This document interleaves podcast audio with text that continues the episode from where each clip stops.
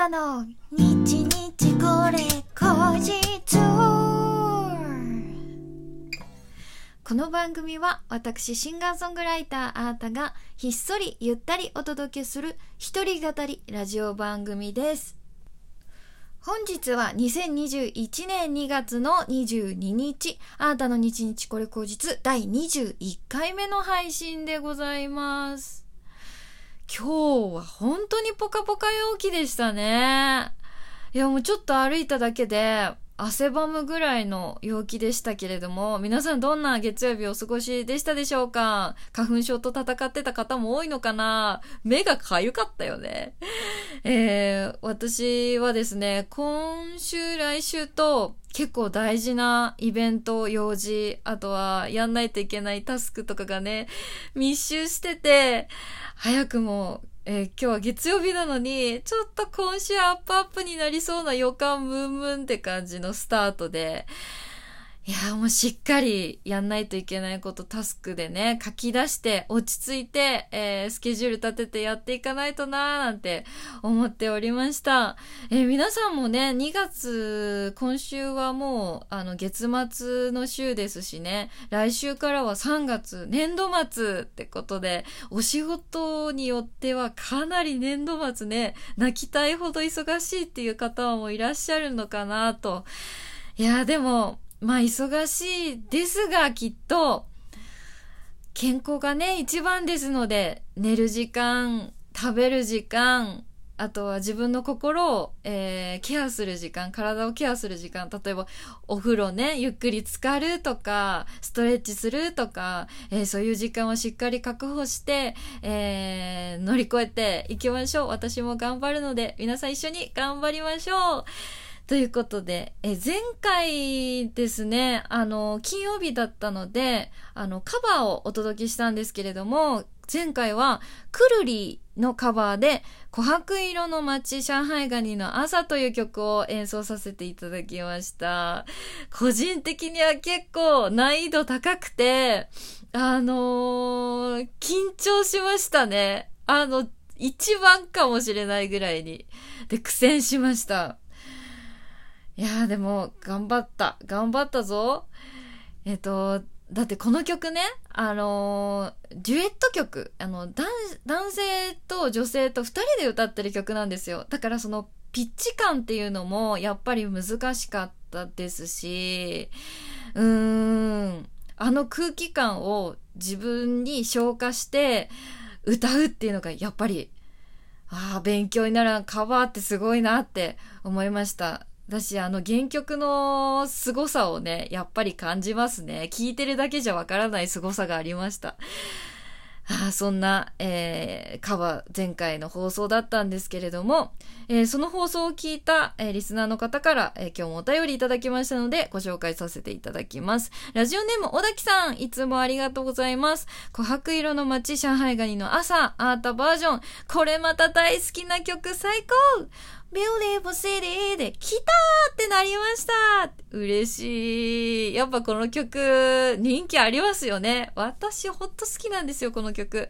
えー、ラップのかっこよさ、サビの可愛さ、切なさ、そのすべてがアータボイスで統合され、一つの物語に仕上げられているように感じました。素敵なカバーをどうもありがとうございました。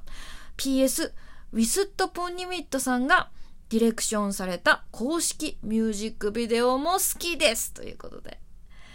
えー、指ハートも一緒にいただきました。ありがとうございます。そう、そうなの、そうなの。私もね、このミュージックビデオ大好きなんですよ。なんか曲だけ聴いてた時に、あの曲ってちょっと独特な世界観があるじゃないですか。で、自分の中で結構朝なんだけど、えっと、ちょっとノスタルジックというか、夕焼けに近いような色合いなんか紫とピンク、ピンクっていうかなんて言うんだろうな。なんとも言えない、あの、色合いがね、曲聴いた時に見えたんですけど、そしたら、もうドンピシャで、このミュージックビデオの中でそういう表現になっててね。うわー、もう、可愛い、最高と思って、よりえー、ミュージックビデオを聴くことによって、より、えー、この曲が好きになりました。ぜひ皆さんも、あの、原曲はもちろん、えー、このミュージックビデオもチェックしてもらえたら嬉しいです。ありがとうございます、大滝さん。えそしてもう一つですね、ご紹介します。ラジオネーム西脇さん、いつもありがとうございます。え今回のカバー、え AATA アータにバッチリ合ってるって感じました。本当にかっこいい嬉しいです。えー、この曲ね、まあ男性と女性で歌ってるっていうのもあったし、あとはラップの部分が男性だったんですよ。で、普段って、あの、まあ、自分の曲でそのラップっぽいところを歌うところって、なんかキーがやっぱり自分の中でしっくりくる。自分の中で普通につるっとくるようなキーでラップをしてるんですけれども、今回はやっぱり男性の方がしてるふわりだったりとか、その、なんて言うんだろう、ピッチ感だったんですよ。だから、なんか難しくて、あ、なんかもうちょっと私だったら低く歌いそうなんだけど、あ、もうちょっと高かった、高めなんだな、みたいなところとか、あって結構そこをね、自分なりに消化してアウトプットするっていうのが難しかったです。なので、もし、あの気になる方いらっしゃったら、そのカバーのラップの部分と、あなたが普通の曲で歌ってるラップの、あの、えっと、ピッチ感っていうのを比べて聞いてみてくれたら、なんかまたちょっと、ああ、なるほどなっていう感じで、えー、楽しめるかなと思うので、もしよかったらよろしくお願いします。さて、えー、では今日はですね、えー、月曜日、月曜日ですので、えー、皆様からいただいたお便りをご紹介するコーナーなんですけれども、えー、今回、え募集していたテーマが、え今日がね、2月22日、にゃんにゃんにゃんの日ということで、猫にかきま、かけまして、あなたの猫の手も借りたいにゃーなエピソードということで、募集していたんですよ。いたんですけれども、ちょっと難しい、えお題だったんですかね。前回のあの、ニコイチエピソードよりも全然お便りが届かなくて、私は焦りましたよ。でも、なんとか届きまして、えー、ご紹介させていただけるので、よかったです。本当、皆さんに活かされている番組だなと、改めて感じました。えー、公式番組にはね、なりましたけれども、うん、まだまだ皆さん油断しないでください。全然、全然まだ駆け出しなので、皆さんの応援が必要ですので、引き続きよろしくお願いします。ということで、えー、今日いただいたお便りご紹介いたします。ラジオネーム西脇さん、えー、今日は2回続けて登場です。ありがとうございます。あーた様、猫の手も借りたいにゃエピソードですが、数年前の夏休み、実家の台所の片付けをやった時でした。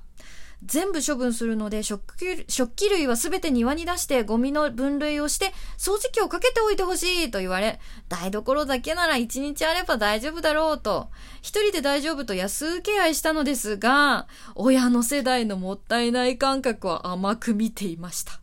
えー、いつ使うの？という膨大な量の食器類、鍋類、賞味期限を消費期限をはるかに過ぎた食材、いつのものかわからない洗剤等の薬品類、棚の奥にしまわれた得体の知れない物質の入った容器。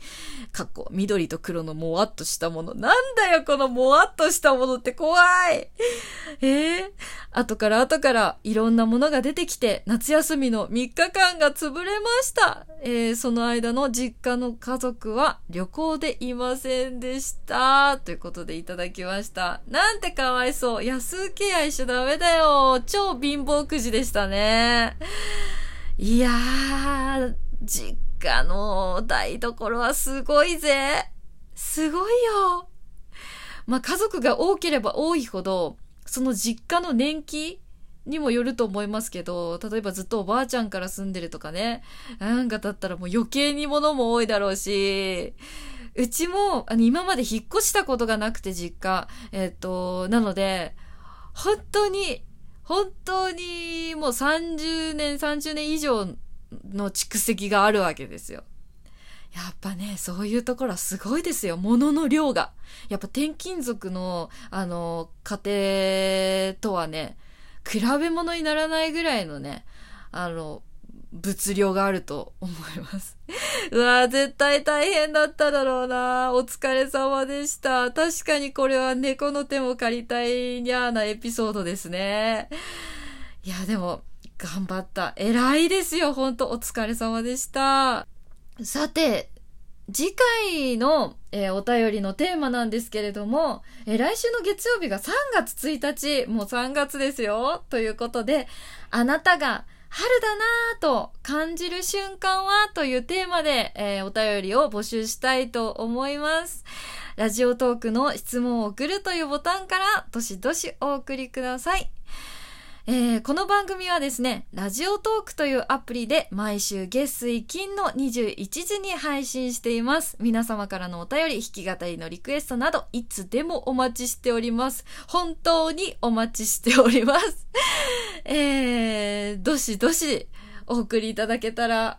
嬉しいです。えー、お便りのテーマはね、もちろんなんですけれども、えっ、ー、と、それ以外にも、普通の、えー、テーマとは関係ない普通のお便り、アータへのね、頑張れっていうメッセージでもいいですし、え、ぜひ、え、番組宛てにいただけたら嬉しいです。ということで、今日も最後までお聴きいただきまして、ありがとうございました。シンガーソングライターのアータでした。